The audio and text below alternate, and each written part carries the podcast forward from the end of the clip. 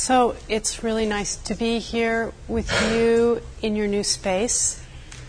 I, when I spoke to Gil, I said, um, I heard that uh, you needed a substitute. And he said, No, we don't call it that. We call it a guest speaker.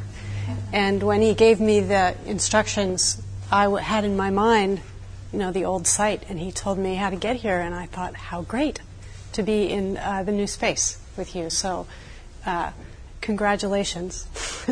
That's really the the um, feeling I had walking in was how wonderful um, for all of you and all of you as a, um, or for each of you and also all of you as a community. Um, I'm trying to think what to say about myself. I am um, a um, old friend of Gil and Tamara, and I am a long-time um, Zen student. Um, I lived at uh, Green Gulch Farm in Tassajara for about five years, some time ago. Um, I started practice in my early 20s. And um, now I live in San Francisco with my husband, Eugene Cash, who I know some of you here know. And um, I work uh, for a company that does trains people in, in professional coaching. And um, some of that work has been kind of covert Dharma teaching for me. Um, so all the people who come through our programs get introduced to um, meditation practice, for example. So I get to work with a lot of people who are taking on meditation practice for the first time, being introduced to it for the first time. And um, this year I've also started my own um, business in addition to working for this company in San Francisco um, called An Appropriate Response, which is after a, a Zen story um, and focuses on working with people individually and also doing some group work and more teaching that's more overt Dharma teaching. So it's great for me to get to come and talk with you, um, since that's been the aim of my, or sort of aim and direction for me this year in 2002. So I wanted to talk with you today about practice in the context of what it means to be fully human. And um, I know that for me, when I first came to practice, there was some hope that I would get out of some things, like being myself and the things that I didn't like about myself, and that I would somehow get better and improve and so on. And um, I have had a mixed relationship with the idea that um, the only way out is through.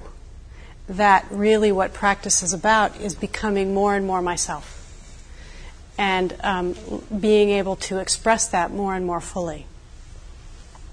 And so, f- in reflection about my own practice and also with the um, numbers of people who I get a chance to work with now, I've been thinking about the um, the phases of practice, or um, sort of phases or uh, aspects of what happens for us as we en- engage in working along the path, walking along the path, and engage in what it means to be fully human. So, what is that?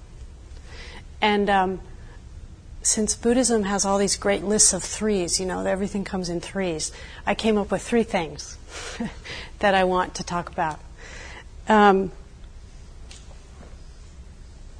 so, the first part of waking up, waking up to being fully human, um, is uh, related to the First Noble Truth. So, the First Noble Truth, as many or most of you probably know, was the very first thing they say that the Buddha said when he woke up, which was um, there's suffering in life. There's difficulty in life. There is dukkha.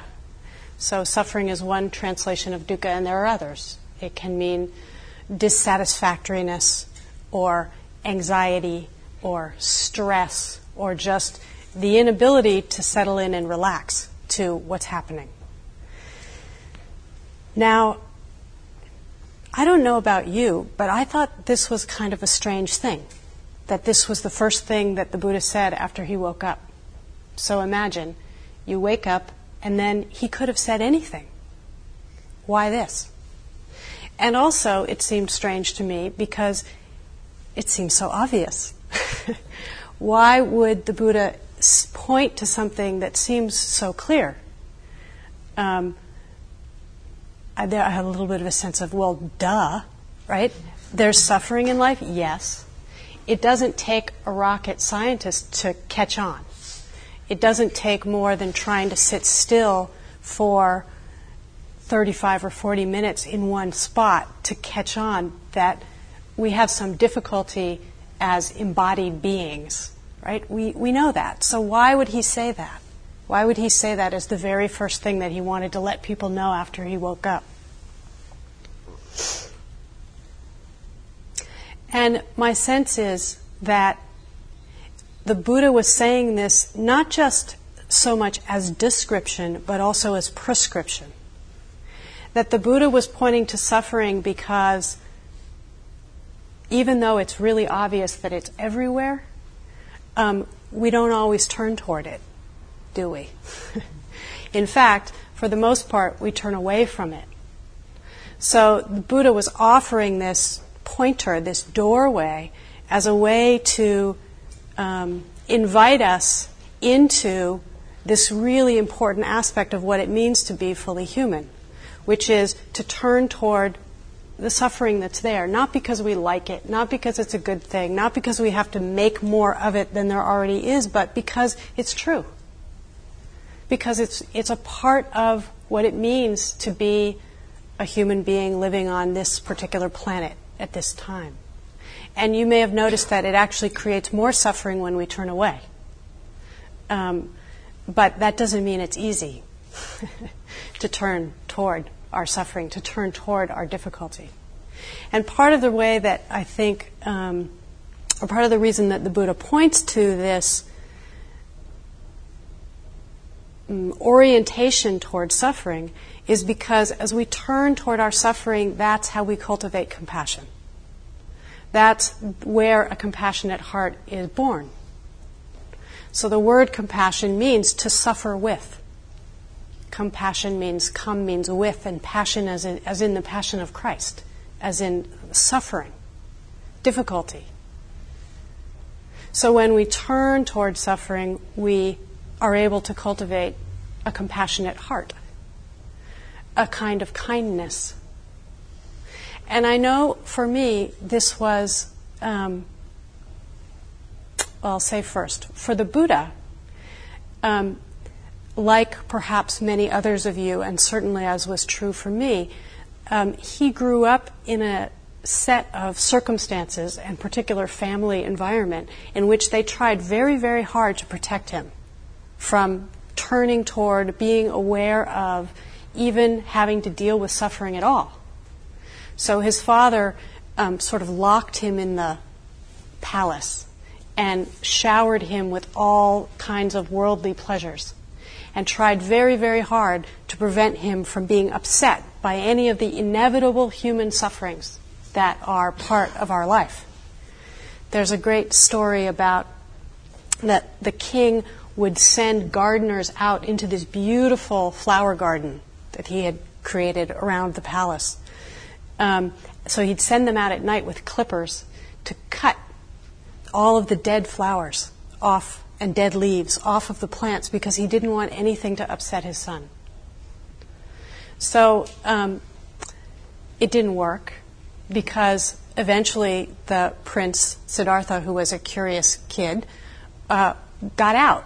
He made his way out of the palace, and um, he was uh, he saw what are now referred to as the four heavenly messengers. Old age, he saw an old man, he saw a dying man, no, he saw an old man, a sick man, a dying man, and a monk.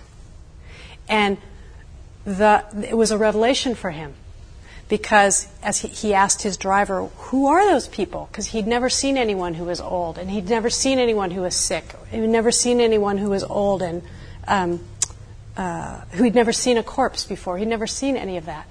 And his driver told him in response to his questions, yes, that's the fate of all of us. It's true for all of us.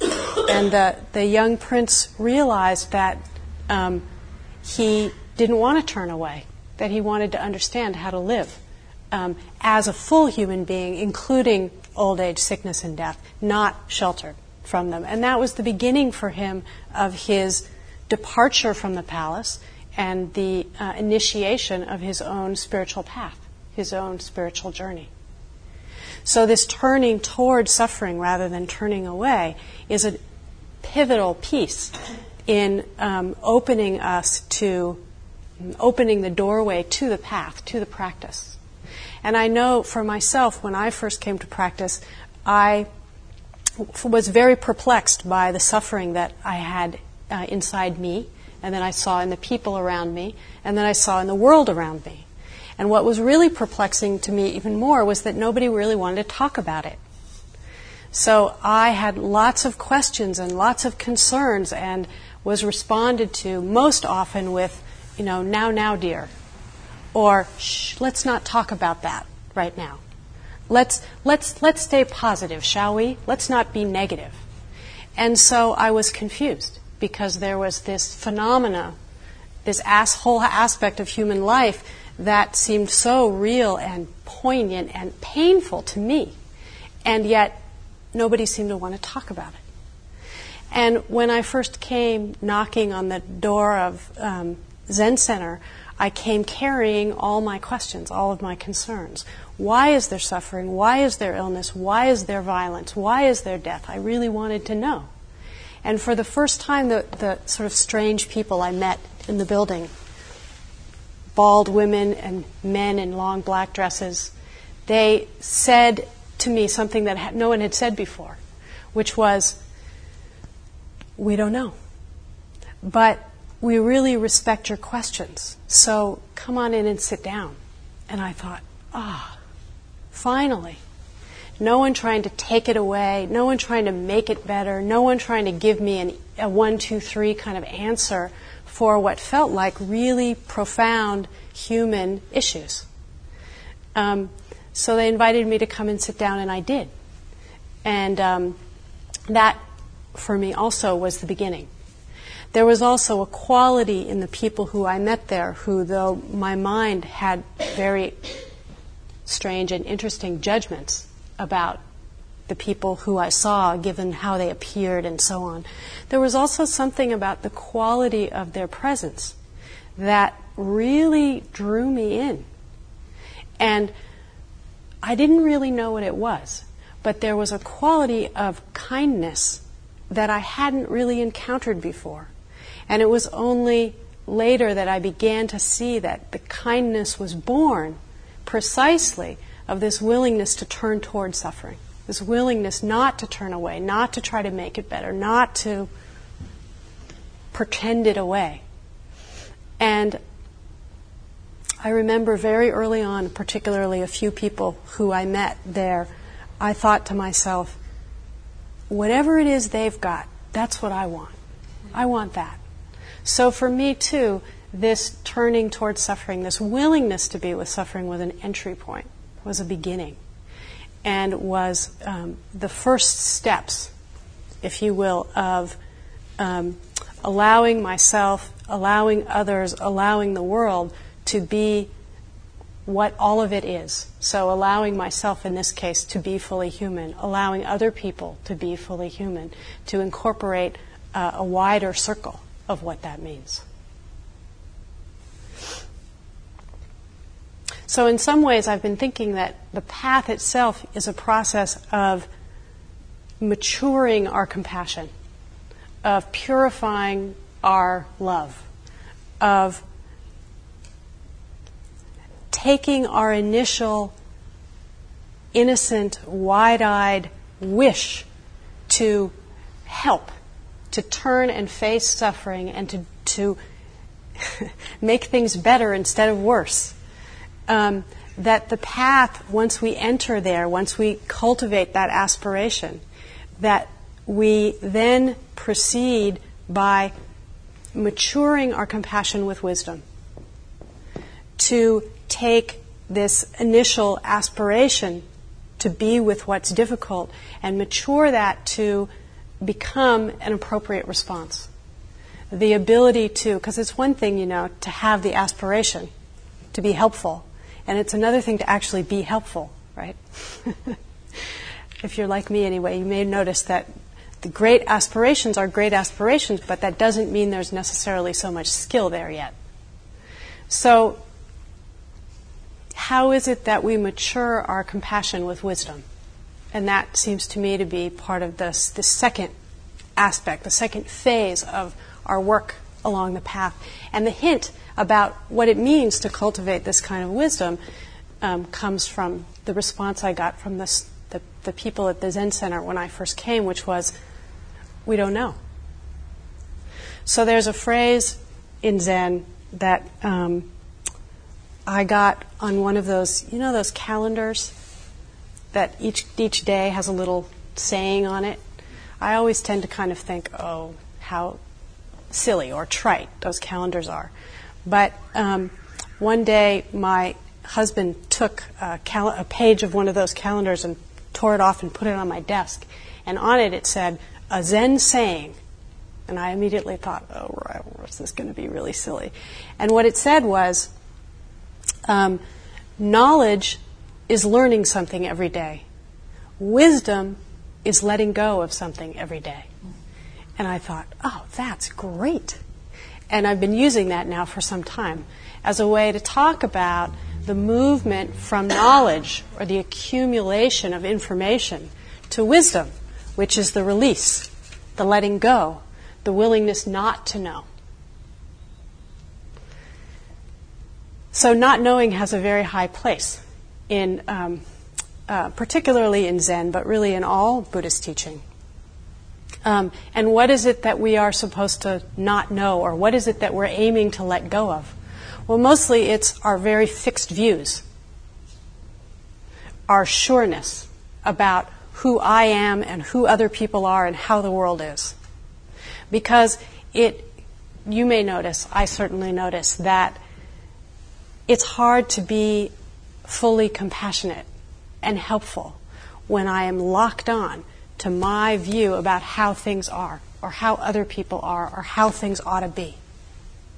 So, this letting go, this willingness not to know, is um, critical in helping us increasingly uh, expand and widen our capacity to respond appropriately with um, kindness, with compassion, to the suffering that is everywhere in the world.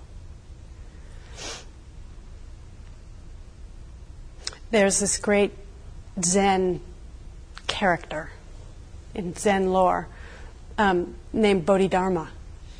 Some of you may have um, seen pictures of Bodhidharma in the. There was a show at the San Francisco Museum about Zen, and there were all these great Sumi paintings, um, many of which were of Bodhidharma and he has this great face with this kind of big bulgy nose and furrowed brow and um, very intense looking, um, big bulgy eyes, an earring, and um, he's big. His face is big as opposed to many of Japanese paintings which portray things as being very dainty. So Bodhidharma is supposed to, is supposedly the person who's responsible for bringing Buddhism from India to China. And the Chinese called him the red-haired barbarian because apparently he had red hair, which was most people in China didn't have red hair, and because um, anyone outside the central kingdom was considered a barbarian. But he was a very highly esteemed barbarian, Bodhidharma. Um, and at some point in his travels, he had an audience with the emperor. And um, in the audience, part of the dialogue was the, um, the emperor asked Bodhidharma, What is the highest meaning of the holy truths? They always ask these kinds of questions. They never ask, like, Should I have oatmeal or cornflakes for breakfast? They always ask these really right to the heart of it kind of tough questions. So, what is the highest meaning of the holy truths? And Bodhidharma said, emptiness, nothing holy, which was a pretty good answer, but also a little bit of a slap in the face to the emperor, who was, you know, Mr. Holy, right? So he was saying, not even you get that kind of um, kowtowing from me. And the emperor, in response, apparently, said, Who is it who's standing before me? Um, with perhaps some heat, he said that. And um, Bodhidharma, towering above him, this sort of huge red haired barbarian, said, Don't know. And this don't know, Bodhidharmas don't know, has sort of rung down through the ages.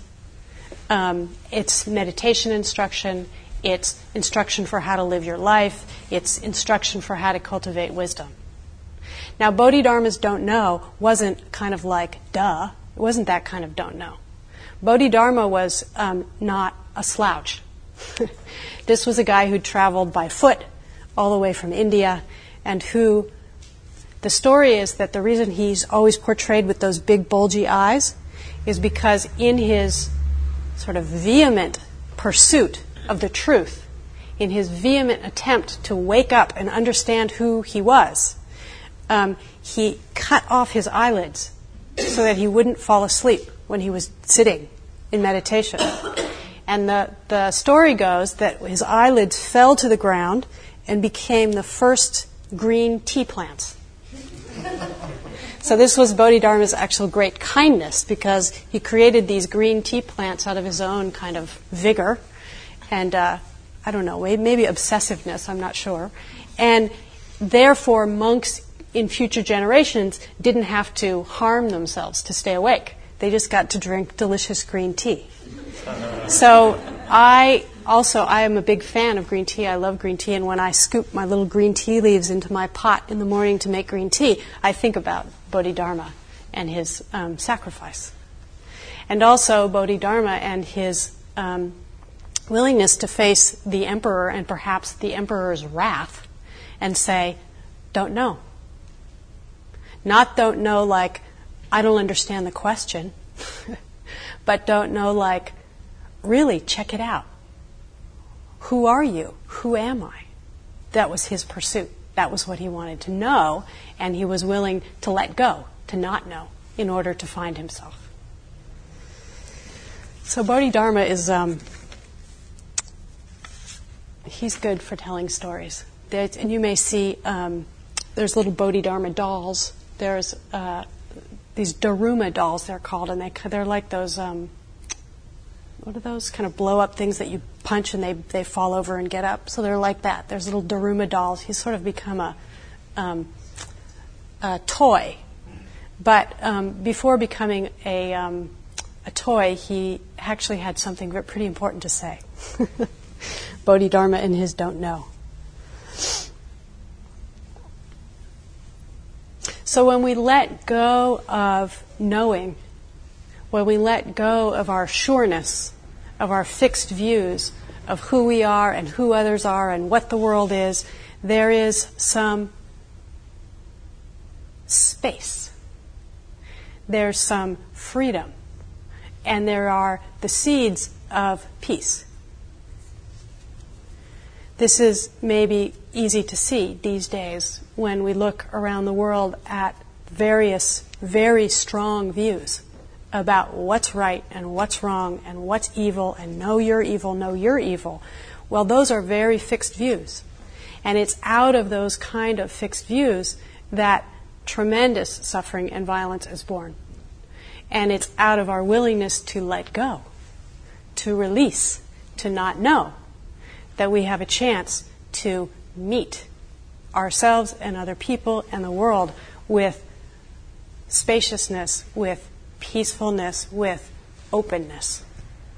So, this is a critical element in our maturing our compassion, in our, in our ability to mature and transform, and transform by being with the difficulty that, again, is inherent in our human life, in our shared human life.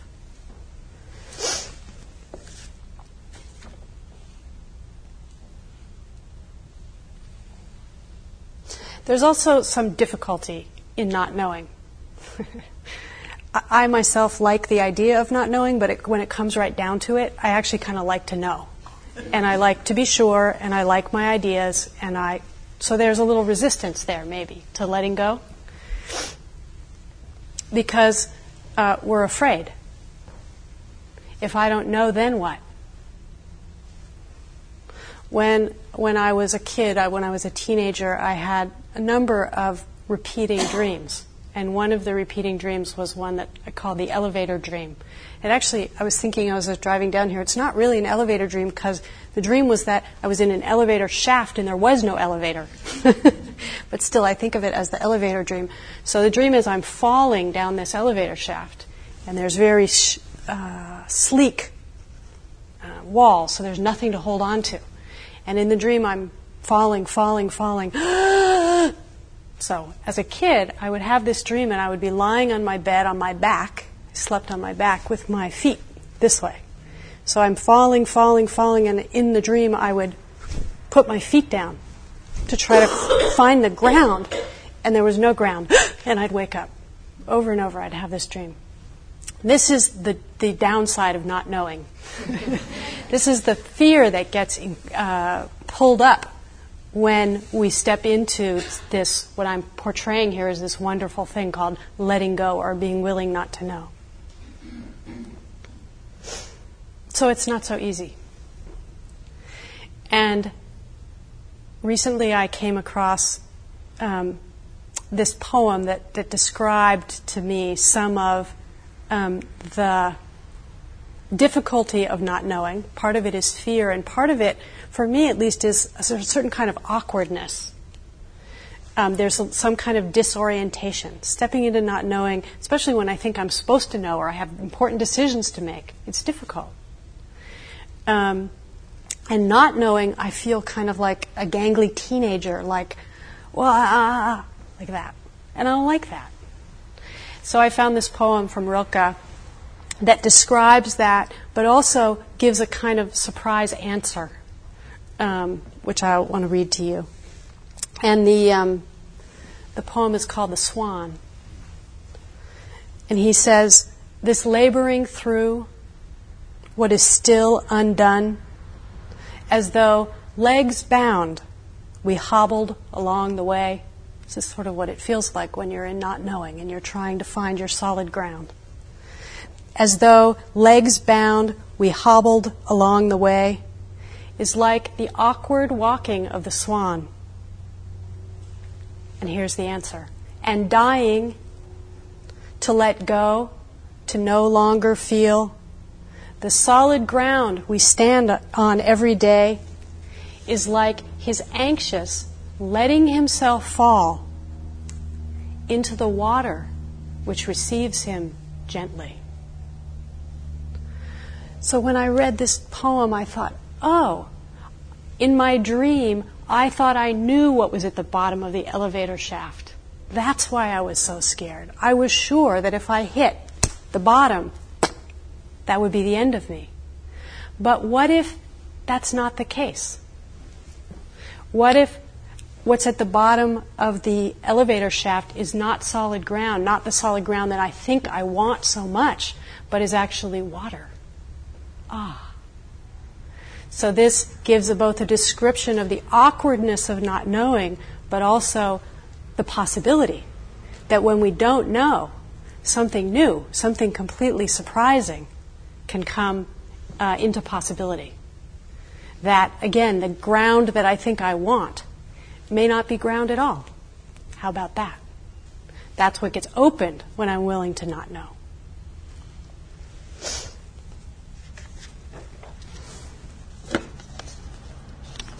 So the last piece that I want to talk about is um, sort of the opposite movement from this letting go and not knowing, which is very open and spacious. Though we, we may have some resistance to it, it's um, like expanding the circle, open, open, open. The flip side of that is this teaching that is a little bit different, which is um, this is it uh, where not knowing leaves us with infinite possibilities, this is it. Like this life, your life, my life, right here, right now, this is it. Some of you may have seen there's a comic a while back with two monks. One is this sort of old, grizzled monk, and the other is this kind of peppy looking, wide eyed young monk. And the caption says, as the old monk speaking to the young monk, nothing else happens. This is it. So, this is sort of part of the wisdom of um, maturation, of getting older, is that we discover uh, that all of our reaching, all of our grasping, um, all of the all of what it is that we think we want is actually right here. It's not someplace else. So there's there's a famous Zen story about um, the great teacher Yun Yen, who is on his deathbed. This is some of this is some of a hint about why we know that this teaching is a harder one. It maybe comes later on down the path. So, because this is coming out of the teacher's mouth as he's dying. So, the teacher is on his deathbed, and his prize student, Dongshan, comes to him and says, I always think this is very brazen of this guy to say to his dying teacher, but he comes in and says, After you die, I always think, well, he's not dead yet. Give him a break. But after you die, and people ask me about your teaching, what should I say? So he's already sort of taken the mantle, right, from his teacher, even though he's not dead yet. And eagerly trying to be of some service, right? Wanting to make sure that he gets, he gets it right. And uh, I always imagine his teacher looking up at him from his bed, and he says, Just this is it. Just this. Nothing else. And I imagine this young monk, the younger monk, sort of, oh. That teaching kind of lands us, funk, uh, in right where we are right now. I, I have a client who I've been working with for some time, a couple of years now, who has really done an amazing job in transforming her life. And um, it started with her turning toward her suffering rather than away from her suffering, um, and continued in her cultivation of not knowing, of being willing to let go of all of her expert opinions and views and so on. And she was someone who was really quite known and uh, she was an expert in her field. And so it was not so easy for her to let go of, in her work world, her views and opinions, but also in her life, her views and opinions. But as that started to happen, she got happier and happier. And recently I had a conversation with her in which she was reporting to me about all of the things that had happened in her life. And I felt so happy listening. And then at the end of this description of all of what had happened for her in her life, she then said, So here's a list of things I want to work on next. She gave me this laundry list. And, um, and on the one hand, I thought, well, how great. I mean, who would who who wouldn't like to have a student who is so eager to just keep working on themselves and take on the next thing? But in her case, I kind of stopped short and I said, you know, you just described this amazing transformation that's happened in your life. Maybe this is it. Like maybe there's not 12 other things you need to do in order to. And it stopped her short. And she said, "Oh, ah, and she actually said on the phone, you know, when you say that, I feel my whole body relax. so, um, what if this is it? What if, as if it weren't the case, what if this was actually your life? and there wasn't some gold ring to get, right? No pot of gold at the end of the rainbow, no, but actually right here, right now. And like not knowing, this is, a, at least for me, this is a very difficult teaching. In some ways, it's the thing I love absolutely the most about Buddhist practice, is that, oh, I can just be myself. But sometimes I don't like it that much because I think, this? So it goes back and forth. Sometimes if I'm having a good time, I think, yeah, this is it. And other times I think, this is it? No. Not, no possible way. And I don't want to accept that. Me, with all of my inconsistency and the ways I'm not nice to people and how lazy I am as a meditator and on and on and on. I can go there. This, no. But that's the instruction. So, how do we do that? How do we really let ourselves fully settle into just this? Just, just, just. Without, you know, this is more of the, um, the uh, second noble truth, which is about clinging or grasping as the source of our suffering. So, this is an instruction that helps um, cut that off, that confronts it very directly. The whatever little bit of, yeah, self improvement project I've still got going, it, oh, what if I were just right here, right now, with all of you? What if all of you were just here, right now, just as you are with everybody else? And there wasn't, then what happens?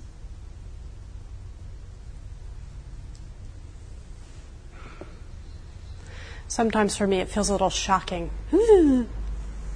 wow. And it's, again, it's not so easy because we want to keep wanting to improve. So, how do we navigate between this sort of opening of not knowing and this kind of closing down? There's, the phrase in Zen is like, like a snake in a bamboo pole, this kind of tight teaching of just this. This is it.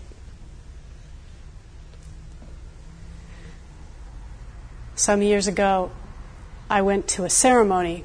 In Zen, we have lots of great ceremonies. So, this was a ceremony called a shosan ceremony where a teacher in a public venue um, has a dialogue with all of the students, and everybody gets to ask a question in front of everybody else about some aspect of their practice. And this, in this particular ceremony, it was the end of a two or three month um, intensive retreat. And so the people who were there were getting ready to leave the retreat, leave the temple, and go back into their lives. And someone asked this really beautiful, of poignant question about how, as this is coming to a close, how can I keep my heart open? And um, the person who was in the teacher seat said to the person, Is this a heart? And they said, No. She said, Is this a heart? they said, No. She said, Right. This is a heart. We open, we close. We open, we close. So accepting ourselves, this what Dogen called radical acceptance of things as they are, means accepting that sometimes we don't like just this. Or sometimes we're not, we don't want to turn towards suffering. Or sometimes we do have fixed views and opinions. This radical acceptance means accepting all of it. And when we accept all of it, that's the maturing of our heart. That's the maturing of our compassion. That allows us, that builds in us the capacity to respond more and more appropriately to each thought and feeling, to each person, to each situation that we encounter as we go, as we move through the world.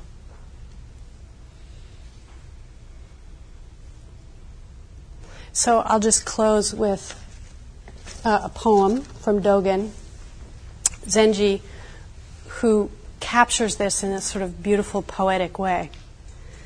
Um, he says, realization, waking up, being fully human, realization is effort without desire. It's wholeheartedly being exactly who we are without trying to be something else without trying to get something else. So realization is effort without desire. Clear water, all the way to the bottom. A fish swims like a fish. Vast sky, transparent throughout. A bird flies like a bird. So, the big prize that you get, the big prize of practice, is not that you become something else, not that you become bigger or better or smaller or smarter or faster or more efficient or whatever it is. The big prize of practice is that just like a fish gets to be a fish and a bird gets to be a bird, you get to be you. That's what it means to practice in a way that allows us to be fully human, that allows us to drop deeply into just this, just this, just this. So let's sit for a minute.